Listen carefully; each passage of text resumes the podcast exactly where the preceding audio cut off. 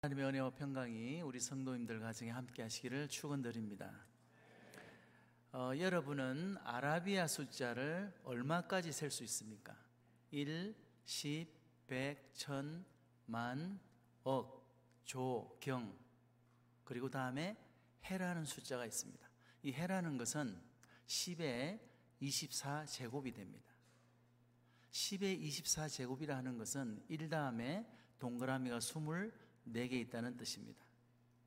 사람이 셀 수 있는 가장 큰 숫자는 10의 20, 64제곱입니다. 그것은 1 다음에 동그라미가 64개 있다는 뜻입니다. 그 숫자를 일컬어서 불가사의라고 합니다. 불가사의. 그러니까 불가사의라고 하는 뜻은 숫자가 너무 많아서 헤아릴 수 없다라고 하는 뜻입니다. 한번 생각해 보시기 바랍니다. 구약의 4천년, 신약의 2천년, 수직적으로 한 6천년의 시간, 그리고 이 지구상에 75억의 인구가 있습니다. 그러면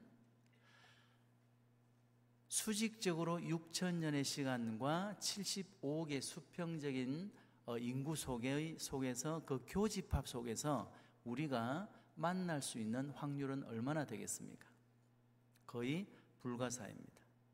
바로 내 옆에 앉아 있는 분이 그와 같은 불가사의 속에서 만난 신비한 만남이라는 뜻입니다. 우리 옆 사람을 보시고 이렇게 한번 얘기하겠습니다. 옆 사람 한번 보세요.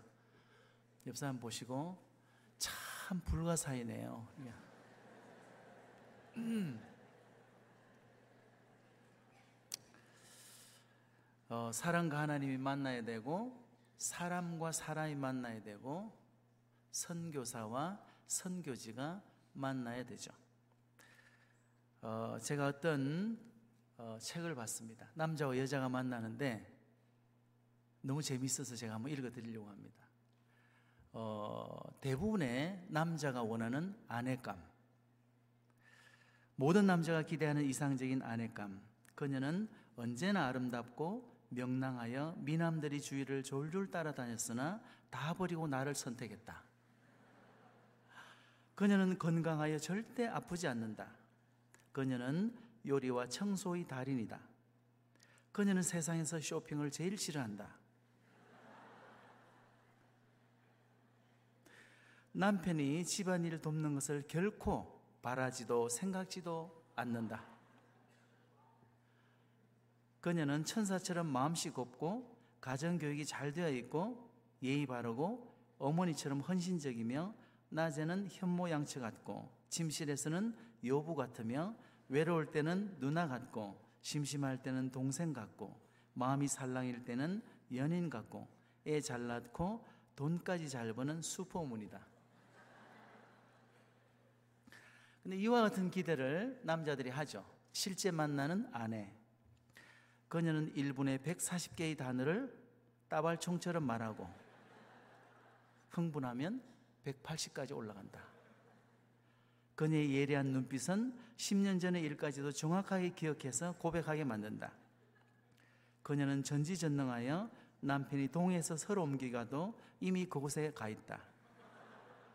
비수와 같이 예리한 손톱과 몽둥이 같은 주먹을 겸비하여 부부싸움이 벌어지면 반드시 남편을 입원시킨다. 그녀는 늘 남편에게 이렇게 말한다. 당신은 생긴 것과 실력과 인격만 빼면 다 괜찮은 사람이에요. 모든 여자가 기대하는 이상적인 남편상이 있습니다. 그는 섬세하고 따뜻하고 이해심이 깊으며 세련된 화술까지 겸비했다. 그는 당신을 위하여 몸이 부서지도록 일하는 사람이다. 그는 당신이 무리해서 몸살에도 날까봐 집에 오는, 오면 날렵하게 설거지를 해주고 음식을 차려주고 바닥을 쓸고 닦아주며 아이들과 놀아주고 빨래까지 완벽하게 널어준다. 그는 빌 게이츠처럼 똑똑하고 로버트 레드포드처럼 분위기 있는 미남이며 그 외에도 신앙 좋고 학벌 좋고 키가 크고 잘생기고 집안 좋고 능력 있고 매너 좋고 거기다가 막내다.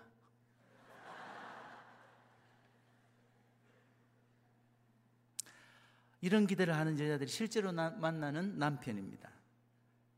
자기는 스트레스가 없지만 남에게는 반드시 스트레스를 준다. 그가 무엇을 고치면 재활 가능한 것도 확실히 폐기물로 변한다. 그와 함께 영화를 보면 반드시 지적인 대사나 분위기는 전혀 없는 액션물만 본다. 같이 분위기 있는 음악회에 가면 반드시 도중에 잠이 들고 아직 끝나지 않았는데 혼자 일어나 박수를 친다. 아내에게 사랑한다고 말하는 횟수는 월드컵이 열리는 횟수와 정비례한다.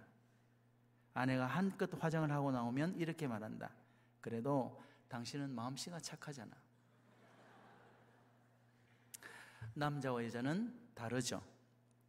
남자는 어, 결과 지향적이고 여성은 과정 지향적입니다. 남자는 머리로 말하고 여성은 가슴으로 말합니다. 두 사람이 대화를 하다가 남편은 아내에게 이렇게 말합니다. 그래서 요점이 뭐야? 결론이 뭐야? 여성은 남편에게 이렇게 말합니다. 내가 당신 때문에 가슴이 가슴이 답답해 죽겠어요. 남자는 머리로 말하고 여성은 가슴으로 말하는 거예요. 다르다는 거죠. 사실 남자는 사실과 정보를 중심으로 이야기하는 것을 좋아합니다. 그래서 남자의 대화법을 어, report talk, 뭔가 이게 리포트를 써서 보고하는 식으로 리포트 토크라고 합니다. 그런데 여성은 가슴과 감정을 통해서 얘기하죠. 그래서 라포 토크라고 합니다. 남자는 머리로 살아가고 여성은 가슴으로 살아가는데 그 머리와 가슴의 30cm가 만나지를 못합니다. 그 30cm를 좁히지 못해서 가정의 비극, 인류의 비극이 거기서 시작이 됩니다. 현대 사회는 소통의 시대입니다. 지금 우리는 인터넷이 너무나 발달한 시대를 살아가고 있습니다. SNS를 통해서 매일 지구촌 저 건너편에 있는 사람들과 실시간으로 어, 통화를 합니다. 그러함에도 불구하고 최첨단의 커뮤니케이션 세계 속에서 내 옆 사람과는 대화가 단절되어 있습니다. 국회와 국민 간의 소통의 부재, 부부 간의 소통의 부재, 부모와 자녀 간의 소통 부재, 목장 가족들 간의 소통의 부재, 무엇보다 하나님과 나 사이에 소통의 부재가 있습니다. 그리고 선교지에서 선교사와 필드에 있는 그 현진들 간의 소통에 어려움이 있습니다. 소통이 잘 되지 않는 것을 마틴 부부라고 하는 학자는 나와 너로서 인격 대 인격으로 만나야 되는데 나와 그것으로 만난다는 거예요.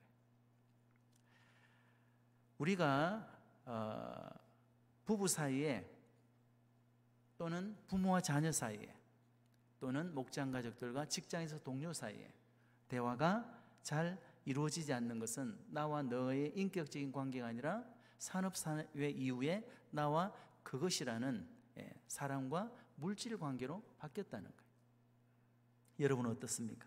여러분은 내 옆에 있는 사람과 정말 대화가 잘 이루어지고 있습니까? 모든 인간관계는 대화를 기반으로 형성이 됩니다. 다시 말하면 말이 통해야 됩니다. 말이 통하고 뭔가 대화가 흘러가야 합니다. 그런데 문제는 말이 통하지 않고 대화가 단절되어 있다는 뜻입니다. 모든 사람의 대화를 보면 크게 세 가지 카테고리 속에 넣을 수 있습니다. 첫 번째 카테고리는 먹통의 관계. 우리가 모바일을 사용하는데 이 모바일이 먹통이 되면 기계가 뭔가 문제가 있어서 고장이 나면 먹통이 되죠. 사용할 수가 없습니다. 대화의 채널이 완전히 단절되게 됩니다. 여러분 주위에 이 먹통의 관계에 있는 사람하고는 뭔가 소통이 전혀 안 되죠. 부부 사이의 이혼 사유를 보면 여러 가지 이유가 있지만 항상 나오는 것 중에 하나가 성격 차이입니다. 어, 부부들은 성격 차이 때문에 여러 가지 어려움을 겪는다고 말하고 있습니다. 그리고 상대방에 대해서 다 알고 있다고 생각을 해요. 난 저 사람을 속까지, 뼛속까지 다 알고 있어. 정말 그렇습니까? 내가 나 자신도 모르는데 어떻게 상대방을 100%다 알 수 있겠습니까? 나도 내 자신을 모르기 때문에 내가 다 알고 있다라고 하지만 저 사람을 다 모르는 거예요. 두 사람이 만나서 행복하게 살 수 있는 확률이 높은 것은 장점이 같고 단점이 다른 사람이 만날 때 그 관계가 좋아질 확률이 높다라고 전문가들은 말합니다. 보통 연인이 처음 만나면 내게 없는 어떤 부분이 있으면 전혀 다른 요소가 있으면 그것 때문에 호감을 갖고 예, 사귀게 되죠. 그래서 나와 다른 저 면 때문에 서로 호감을 갖고 좋아하는데 이제 사귀다 보면 1년, 2년 시간이 지나면 나와 다른 그것이 가시가 되어서 나를 찔러옵니다. 우리는 내 이상형을 만나면 어떤 황홀한 감정에 빠져서 정말 행복한 관계, 행복한 삶, 삶을 살 수 있을 거라고 생각을 합니다. 그런데 심리학자 도로시 테노보라는 사람은 모든 그 부부 관계를 연구를 했습니다. 음, 많은 사람을 연구했더니 결혼하고 허니문의 기간, 정말 행복한 기간은 대부분 통계적으로 2년이라는 어, 결과가 나왔습니다. 2년이 지나면 그 다음부터 다투기 시작합니다. 치약을 위에서 짜냐, 밑에서 짜냐. 양말과 속옷이 함께 있는 것 때문에 화를 냅니다. 세면대나 욕조에 거품이 남아 있는 것 때문에 서로 다투게 됩니다. 여러분 가만히 한번 생각해 보세요. 부부 싸움을 하든 부모와 자녀와의 관계에서 또는 동료와의 관계에서 중요하고 큰 문제가 발생하면 우리는 이성이 작동합니다. 그래서 별로 싸우지를 않아요. 그런데 대부분 부부 관계 싸움은 유치원 수준의 문제를 가지고 싸웁니다. 지난주에 부부싸움 한 것을 생각해 보세요. 대부분 유치원의 문제예요. 우리가 예수님을 닮아간다고 할 때 그것은 믿음, 소망, 사랑과 같은 성품, 캐릭터를 닮아가는 거예요. 우리가 예수님을 닮아가는 것이 신앙생활의 어떤 목적이라고 하면 하는 사람이 있다면 그 사람은 예수님의 성품, 믿음이나 또는 사랑이나 이런 인내나 절제나 성품을 닮아가는 거예요. 그런데 우리 각자는 개성, personality라고 하는 독특한 개성을 가지고 있습니다. 세상에 나만이 가지고 있는 그 독특한 personality, 이 개성은 예수님을 닮아가는 게 아니에요. 그것조차 예수님을 닮아가면 그것은 아바타가 되고 복제품이 되는 것입니다. 우리가 예수를 닮아간다고 할 때 성품을 닮아가는 거예요. 개성은 닮아가지 않는 거예요. 근데 이 두 사람이 부딪히는 문제를 보면 대부분 이 개성이 부딪히는 경우가 많습니다. 심리학자 윌리엄 제임스는 인간에게서 가장 심오한 욕구 중에 하나는 남으로부터 인정받고 싶어 하는 욕구라고 했습니다. 여러분이 아파트 문을 들어갈 때 그 아파트 문 앞에 깔개가 있습니다. 신발 깔개. 우리는 그 신발 깔개를 사용은 하지만 사랑하지는 않습니다. 마찬가지로 상대방 부부 사이에 또는 동료 사이에 내가 그 상대방을 마치 물건처럼 사용하려고 하면 뭔가 대화에 장애가 오기 시작합니다. 나와 너라고 하는 인격적인 관계가 아니라 나와 그것. 그래서 그 사람을 도구로 사용하게 될 때 문제가 발생하기 시작하는 거예요. 누구나 그 신발 깔개처럼 사용되어지는 것은 싫어합니다. 누구나 사랑받기를 원하죠. 그런데 이것이 깨지면 먹통이 되는 거예요.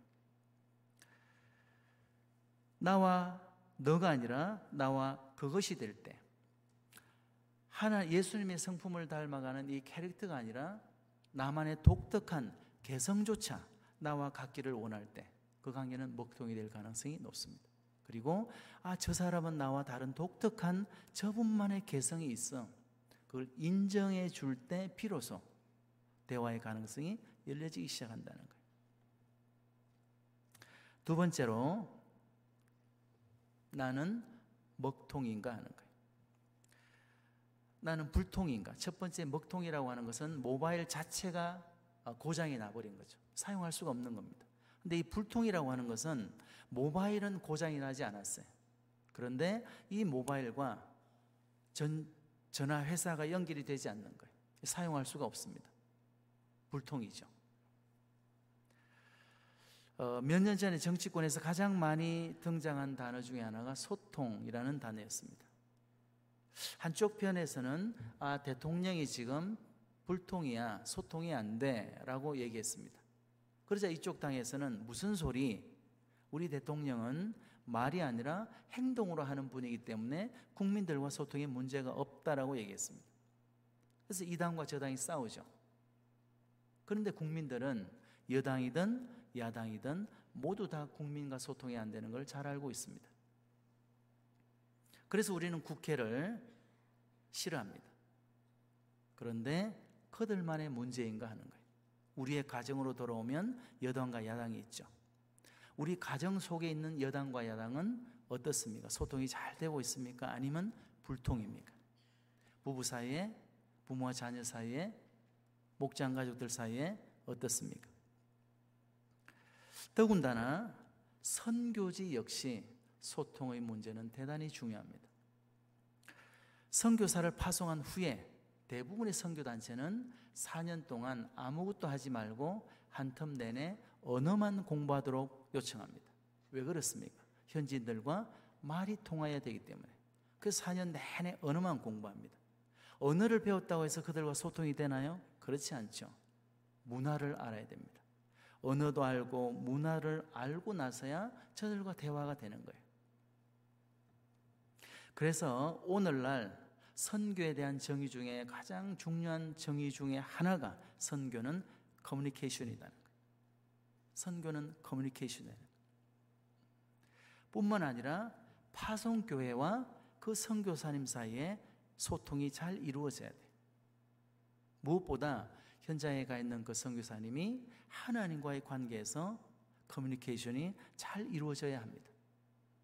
하나님과의 관계 속에서 커뮤니케이션이 일어나지 않으면 그 선교사님은 본인이 주어가 될 가능성이 높습니다.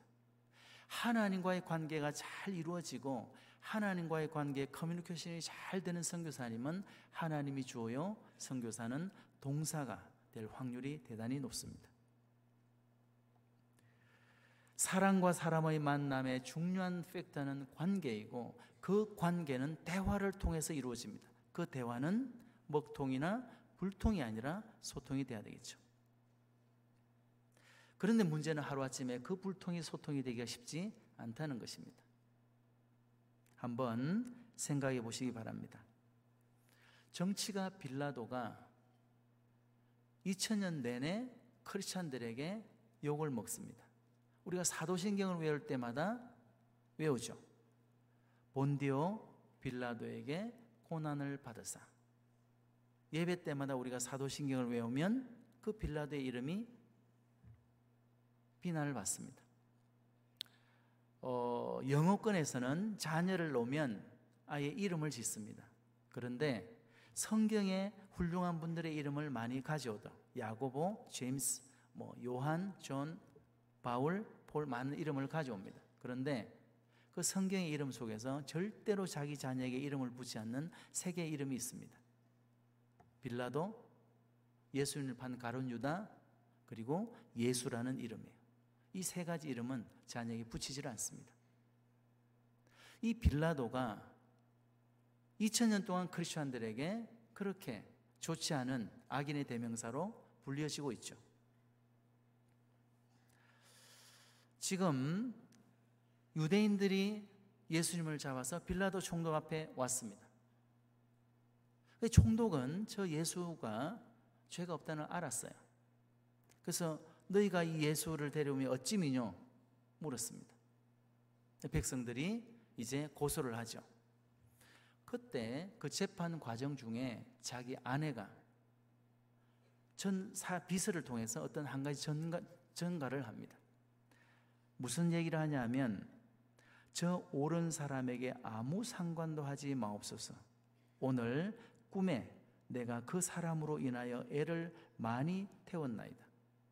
내가 어제 꿈을 꿨는데 지금 저 예수라는 사람은 올바른 사람이고 잘못된 것이 없는 분인데 당신 재판을 바로 해서 저분에게 함부로 하지 마십시오. 라는 내용을 전가한 거예요.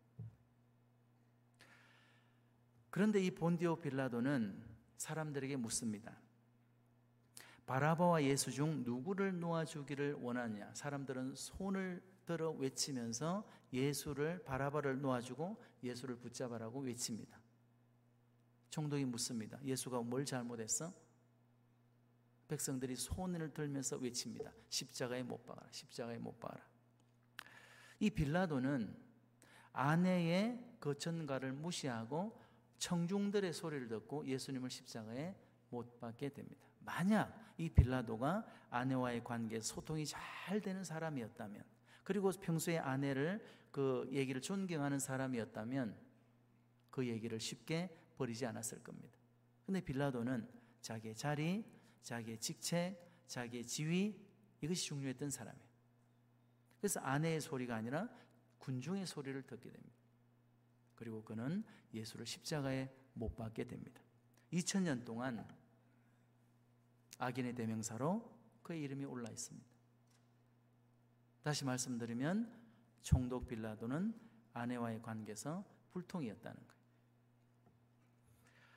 게리 체프만이라고 하는 사람은 상대방과 대화가 단절되는 이유는 서로 사용하는 언어가 다르기 때문이라고 이야기합니다.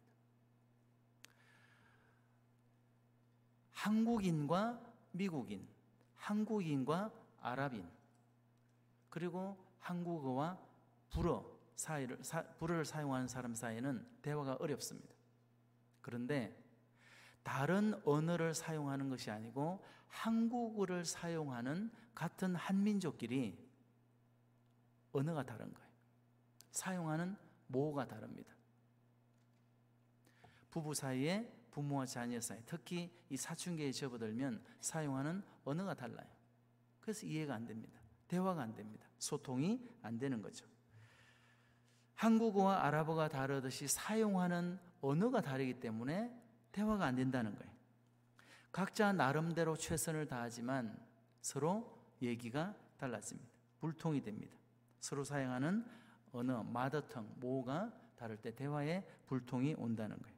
그런데 이 불통, 먹통 관계를 어떻게 해야 할까요? 세 번째로 생각할 것은 소통입니다. 나는 정말 소통하는 사람인가?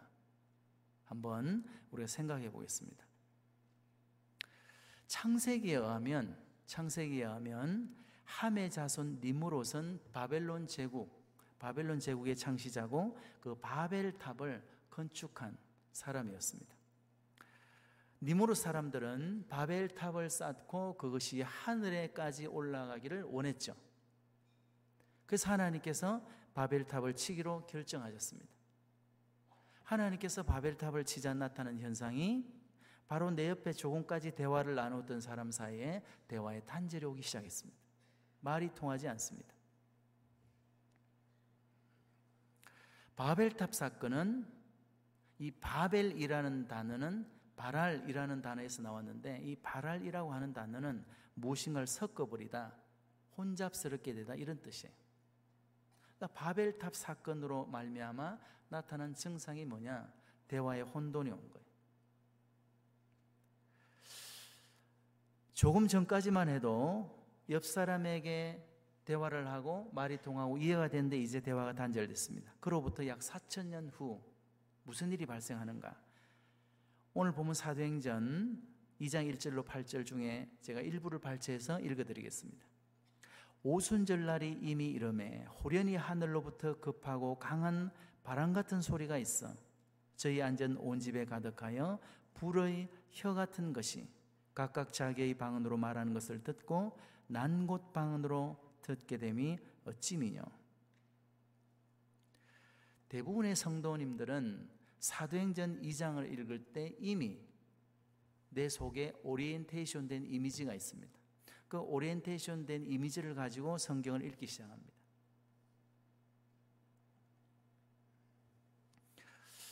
그래서 오순절 사건이라 하면 대부분 황홀경 같은 어떤 엑스타시를 생각해요. 그리고 이 본문을 보게 됩니다. 선입견이 깔려 있습니다. 그런데 이 사도행전 2장을 읽을 때 모든 편견, 선입견, 내가 알고 있는 모든 이미지를 다 제거하고 정말 이 성경을 처음 보는 것처럼 처음 보는 사람처럼 그렇게 읽으면 전혀 다른 내용이 나옵니다. 바람 같은 소리, 불의 혀, 말하는 것, 난곳 방언 뭐예요? 핵심적인 키워드는 전부 다 말과 단어라는 거예요. 대화와 관련된 용어들입니다. 오순절날 마가의 다락방에 성령이 임했을 때 바람 같은 소리, 불의 혀 같은 것이 임했습니다. 소리나 불의 혀는 언어를 상징하죠. 모국어를 영어로 마드텅이라고 합니다. 어, 그 그냥 한국어로 그대로 번역하면 마더텅은 뭐예요? 엄마의 혀라는 말이에요. 그래서 갓난 아이들은 엄마의 혀를 보고 언어를 배웁니다. 사실 모국어란 단어는 모국어라는 것보다 모어 또는 모설어가 더 정확한 단어입니다. 오순절 사건이 일어나자 성령이 말하게 하셨습니다. 15개국에서 온 사람이 모국어로 그 메시지를 들었다는 것입니다. 대체 이 오순절 무슨 일이 벌어졌을까요? 바벨탑 사건으로 인해서 4천 년 이상 단절되었던 그 불통, 먹통의 관계에 대화가 열리기 시작했습니다. 소통이 되기 시작했습니다. 단절되었던 언어가 열렸습니다.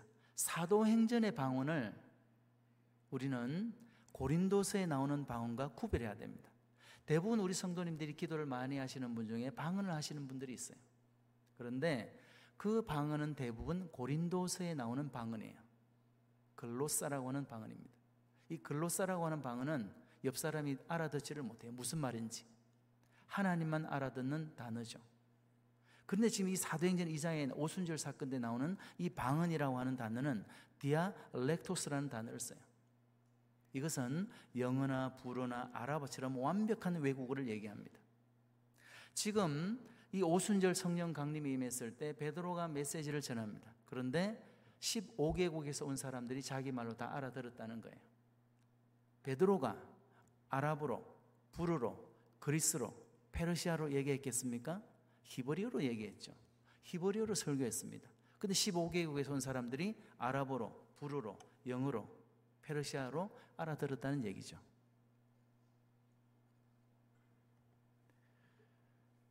사도행전 2장 5절과 6절 표준 세번역으로 읽어드리겠습니다. 예루살렘에 경건한 유대 사람이 세계 각국에서 와서 살고 있었다. 그런데 각각 자기네 지방 말로, 자기네 지방 말로 제자들이 말하는 것을 알아들었다. 이 사도행전 2장 9절에 보면 아라비아, 갑바도기아, 뭐 여러 가지 북 구레네 여러 나라에서 왔습니다. 적어도 15개국에서 온 사람들이 자기네 말로 알아들었다는 거예요. 오순절날 성령이 임하자 바벨탑 사건 이후 약 4천 년 이상이 단절되었던 그 대화가 소통되기 시작합니다. 이것이 바로 성령의 사건이라는 거예요. 오순절 성령 사건은 부부 간의 담을 헐고 이웃 간의 벽을 허물고 국가와 국가 간의 경계를 허물고 무엇보다 하나님과 우리 사이에 있는 담을 헐어버린 사건이죠. 그러므로 선교라고 하는 것은 국가와 국가의 경계선을 넘어가는 겁니다. 선교라고 하는 것은. 전도는 경계를 넘어가지 않죠. 그러나 선교는 국가와 국가의 경계를 넘어가는 거예요. 그런데 그 경계선 넘어 있는 사람들과 커뮤니케이션을 해야 됩니다. 대화를 하는 거예요. 소통하는 것입니다. 이 기적이 이루어지기 전에 어떤 준비가 있었는가? 사도행전 1장 14절 더불어 마음을 같이하여 전혀 기도에 힘쓰니라 모인 사람의 수가 한 120명이나 되었더라. 오순절 성령 사건이 일어나기 전에 예수님이 성천하실 때 감남산에 500여 명 정도 모였습니다. 예수님이 뭐라 했어요? 너희는 기다리라 예루살렘에서 위로부터 능력이 입히울 때까지. 그런데 그 열흘을 참지 못해서 380명이 다 떠나버렸습니다. 120명만 남았죠. 그리고 그 120명이 성령의 기름 부심을 경험하게 됩니다. 우리가 봉사를 하면서 사역을 하면서 교회 또는 하나님 나라를 위해 사역할 때 때로 우리가 생각했던 내가 생각했던 그 기간에 무엇인가 하나님의 응답이 안 와도 기다릴 줄 알아야 돼.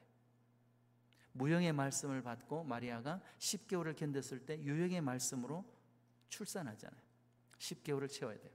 우리가 큐티를 하다가 또 설교를 듣다가 성경 공부를 하다가 하나의 말씀을 듣습니다.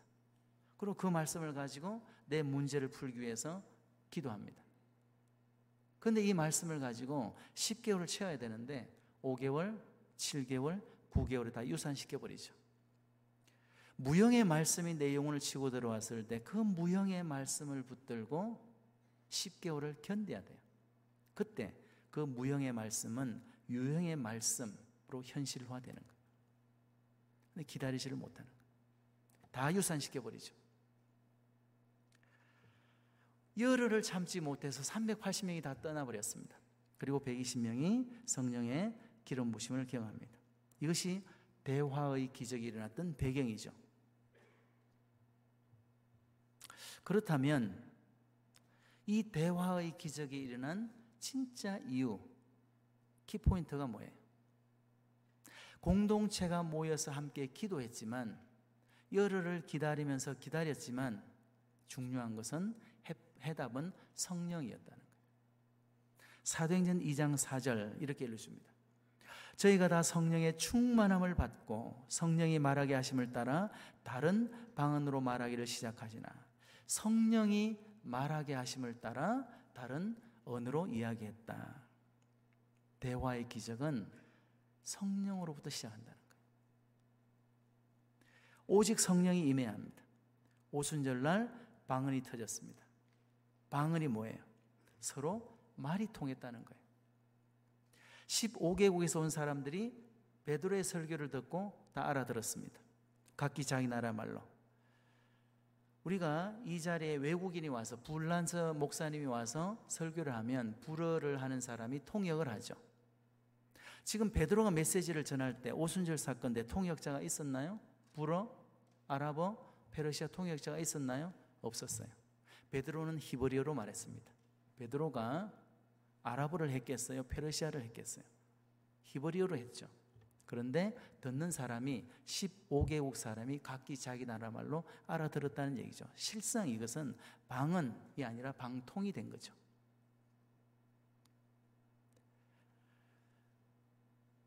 베드로의 설교를 통역 없이 15개국의 사람들이 알아들었습니다. 무슨 뜻이에요? 베드로는 히브리로 설교했는데 말을 하는 자와 말을 듣는 자 사이에 성령께서 통역을 해 주셨다는 얘기입니다. 성령은 통역자예요. 오순절날 말하는 화자의 마음과 듣는 청자의 마음을 하나로 연결시켜 주신 거예요. 저는 두바이에서 사역을 하고 이 두바이 한인교회 성도님들은 80%가 주재원들이에요. 저는 18년 동안 두바이 한인교회 사역을 했기 때문에 그 주재원들에 맞는 언어가 최적화되어 있습니다. 제가 해외 집회를 가면 언어가 맞지 않는 경우가 많아요. 잘 맞지 않는 경우가 있습니다. 그러함에도 불구하고 성령께서 통역자가 되어 줄 때 그 단어 하나하나, 문법 하나하나가 잘 들어오지 않을지라도 성령께서 설교자와 청중들 사이를 연결시켜서 화자와 청자를 하나로 만들어서 통역해 주신다는 거예요. 이것이 바로 오순절 사건이에요. 선교라고 하는 것은 경계선을 넘어가는 것이고 경계선 넘어 있는 사람들과의 커뮤니케이션이에요. 선교는 커뮤니케이션이 가장 중요합니다. 그런데 그 커뮤니케이션의 통역자가 누구라는 거예요? 성령이라는 오순절 사건은 몽롱한 황홀경의 엑스타시가 아니라 오순절 성령 세례 사건 때 가장 생각은 명료해지고 말씀은 가장 정확하게 들어오는 그게 타이밍이 오순절 사건이에요. 황홀한 엑스타시가 아니라는 거예요. 성경을 읽고 들을 때 2000년의 시간을 훌쩍 뛰어넘어서 이 성경 말씀이 2000년 전에 문화와 시간이 우리 지금 시대와 너무 멀리 떨어져 있죠. 그러함에도 불구하고 우리가 성경을 읽고 성경 메시지를 들을 때 성령께서 통역을 해 주셔서 이해하게 된다는 거예요. 이것이 바로 오순절 사건이에요. 그래서 성경 말씀을 들을 때 우월감이나 열등감이 아니라 그 성경 속에 있는 메시지가 우리 속으로 흘러 들어오게 하는 거예요. 나의 모든 세상적인 어떤 편견, 세상적인 어떤 선입견, 이런 것을 다 내려놓고 그 성경 말씀이 순수하게 내 속으로 흘러 들어와서 소통하게 하는 것. 이것이 오순절 성령 세례 사건이에요.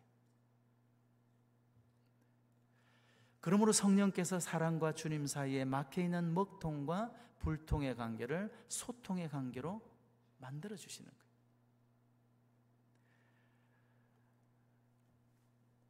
여러분, 부부 사이에, 부모와 자녀 사이에, 또 동료 사이에, 목장 가족 사이에 여러분 어떻습니까?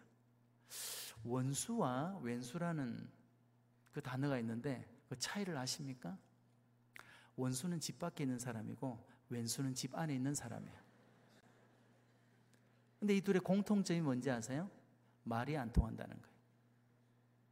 이 집안의 왼수, 말이 안 통해. 그렇지 않습니까? 아이고, 이놈의 왼수.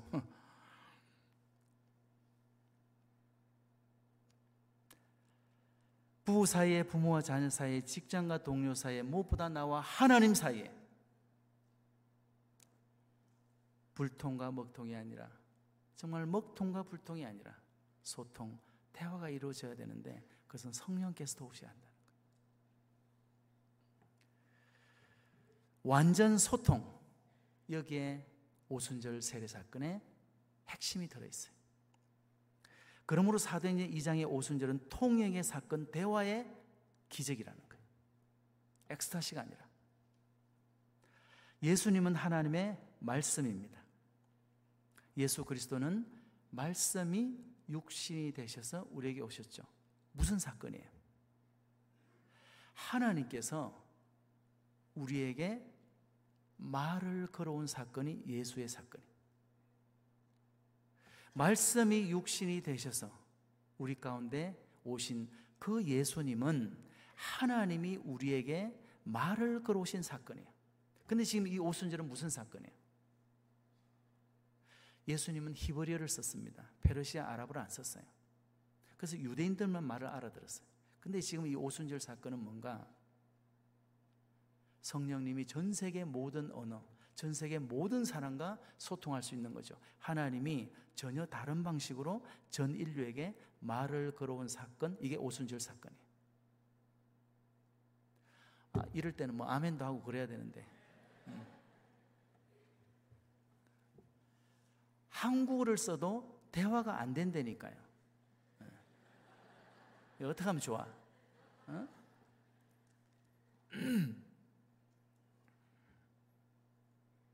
예수님은 하나님 우리에게 말을 걸어온 사건이고 오순절의 성령 사건은 하나님이 전 인류에게 말을 걸어온 새로운 방식의 사건이에요. 그렇지.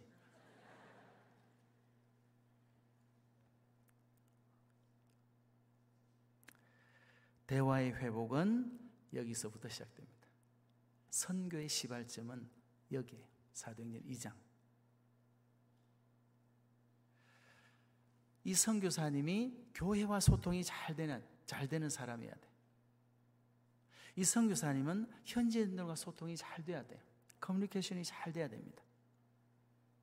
이 선교사님은 현지인과의 커뮤니케이션에 문제가 있으면 안 돼요. 그래서 여러분들이 파송한 선교사님들은 1년에 한 번씩 꼭 체크를 해야 돼. 이분이 하나님과 커뮤니케이션 하는데 문제가 없나? 현지인들과 커뮤니케이션 하는데 문제가 없나? 교회와 커뮤니케이션 하는데 문제가 없나? 체크를 해야 돼.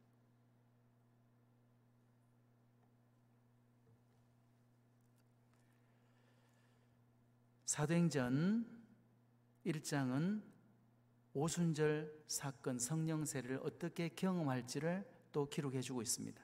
예수님께서 뭐라 그래? 아버지의 약속을 기다리라. 그러면 성령을 세례로 받으리라.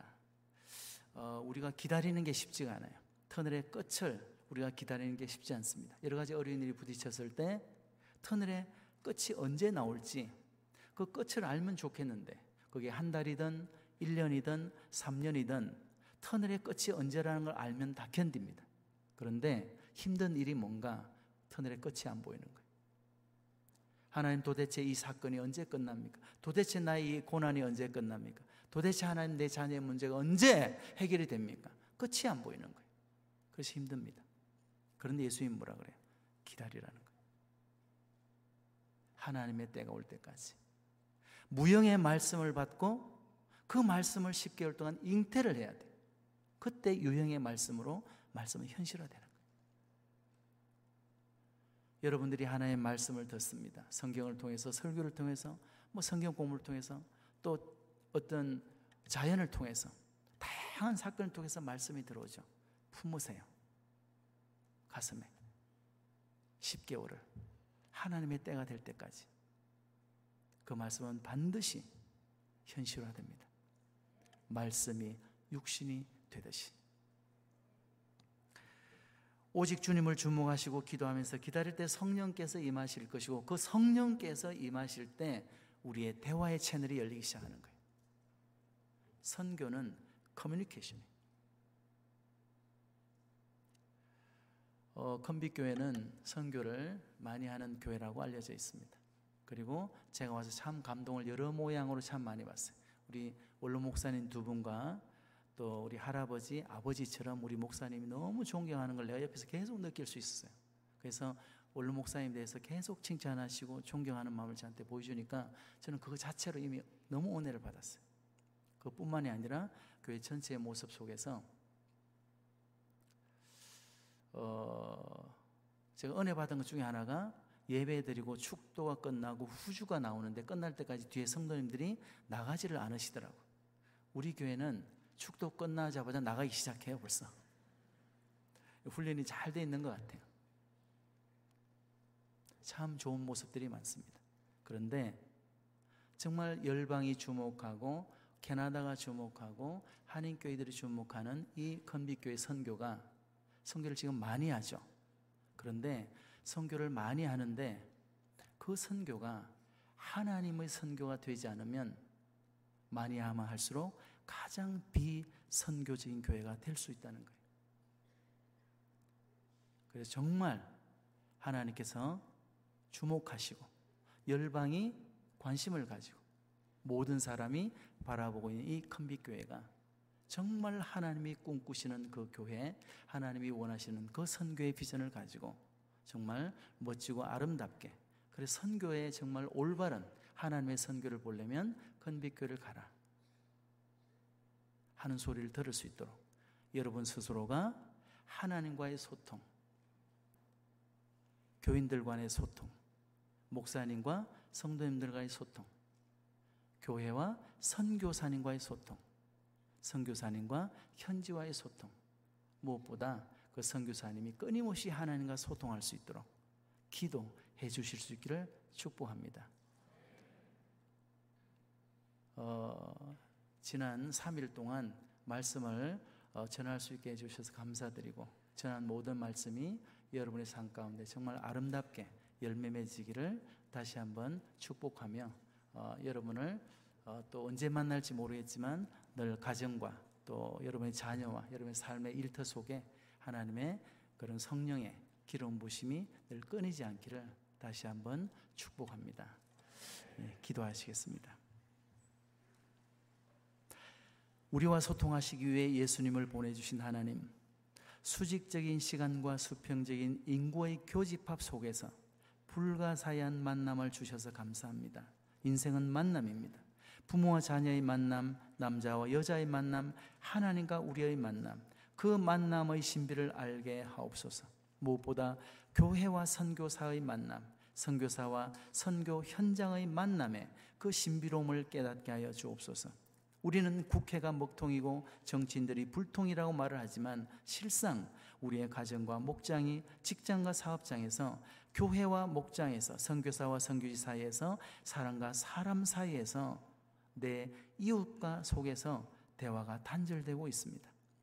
하나님 오순절 날 사람과 하나님 사이에 사람과 사람 사이에 있던 그 담벽을 무너뜨리고 소통의 역사가 일어났던 것처럼 통역자이신 성령께서 우리의 가정과 직장에서 교회에서 무엇보다 예수 그리스도를 전하는 그 선교지에서 대화의 기적, 소통의 역사가 일어나게 하여 주옵소서. 큰빛교회를 축복하며 예수 그리스도 이름으로 기도하옵나이다. 아멘.